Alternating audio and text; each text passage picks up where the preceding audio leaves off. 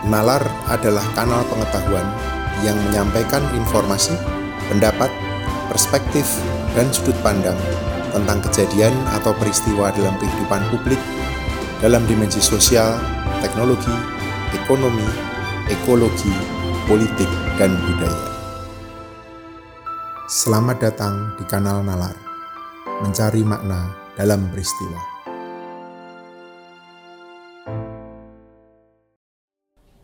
Saudara-saudara, peringatan kemerdekaan 17 Agustus selalu ditandai dengan beragam perayaan.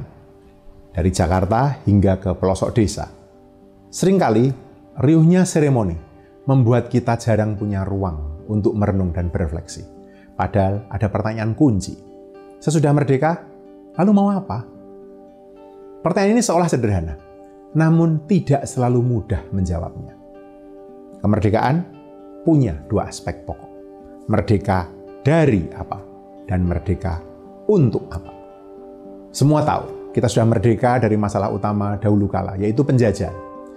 Tapi apakah kita juga sudah merdeka dari masalah kita saat ini? Kemiskinan, ketimpangan sosial ekonomi, kebodohan, ketidakadilan, rusaknya alam, korupsi, merosotnya demokrasi, dan menyempitnya ruang gerak sipil, serta berbagai soal lainnya. Saya kira belum. Itu mengapa kita mesti peka akan aspek kedua, merdeka untuk apa? Kemerdekaan memberi kita ruang untuk mengejar kepenuhan harkat dan martabat sebagai manusia dan bangsa. Seluruh mandat konstitusi Republik ini adalah mandat untuk menjunjung tinggi sekaligus memastikan pemenuhan harkat dan martabat tersebut.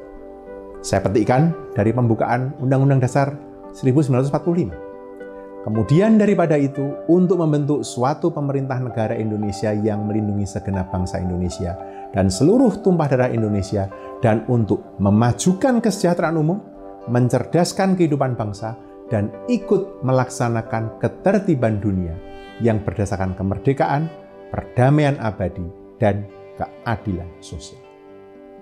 Saudara-saudara, di usia yang menginjak tahun ke-77, ini bukan usia lanjut, tapi juga bukan anak kemarin sore untuk sebuah negara.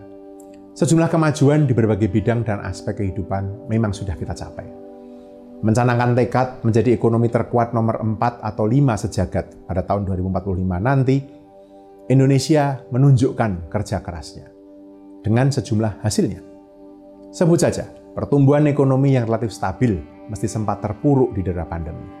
Pembangunan infrastruktur fisik yang menjangkau sudut-sudut negeri sejumlah prestasi pembangunan dan kemampuan bersaing yang makin mengglobal, dan masih banyak lagi. Tapi negeri ini juga masih dihadapkan pada fragmentasi yang terjadi baik karena politik identitas berbasis agama maupun tarik ulur kekuasaan penuh ambisi tanpa nurani.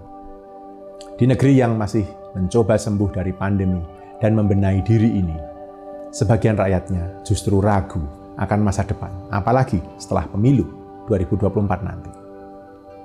Ditambah berbagai tantangan pembangunan seperti kemiskinan dan ketimpangan sosial ekonomi, maka makin mendesak untuk menjawab panggilan, memastikan kepenuhan dan pemenuhan harkat dan martabat manusia dan bangsa Indonesia. Karena itu, tugas besar sebagai bagian dari anak bangsa di zaman ini bagi kita adalah mengambil bagian dalam upaya merawat optimisme kemerdekaan tersebut. Pertama, membangun pemahaman akan kemerdekaan dalam konteks kita masing-masing. Artinya, lingkungan, tempat tinggal, tempat bekerja dan berkarya, organisasi, dan lain sebagainya.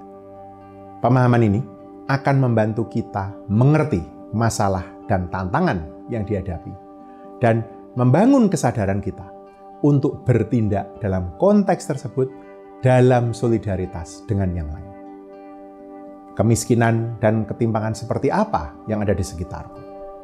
Kerusakan lingkungan seperti apa yang terjadi di wilayahku. Pengakangan kebebasan sipil apa yang terjadi di sekitar diriku. Apakah aku ikut merasakan dampaknya? Apakah aku terlibat di dalam upaya mengatasinya? Dua, memulai dari diri kita sendiri untuk menembus batas-batas yang selama ini membelenggu. Sekat sosial budaya, agama, kepercayaan, latar belakang ekonomi, profesi, geografi, institusi, bahkan sekat usia, dan lain sebagainya. Pendeknya, semua sekat yang tercipta akibat konstruksi sosial yang membuat orang harus merasa berbeda dengan yang lain. Sekat-sekat ini mesti ditembus untuk bisa bekerja sama. Karena itu, mulailah bekerja sama dan berkolaborasi dengan semua pihak yang punya niat baik di sekitar diri kita.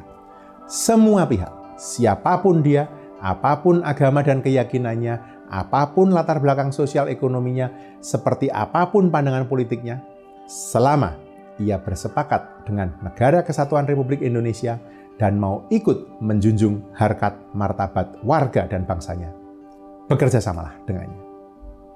Hanya dengan solidaritas, kerjasama, dan kolaborasi dengan semua orang yang berkehendak baik untuk menjaga harkat dan martabat negeri ini, kita bisa memastikan republik ini terus tegak berdiri.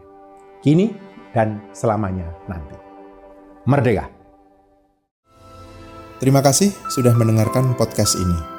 Semoga kita bisa menemukan makna dan pemahaman yang lebih dalam bersama Natal.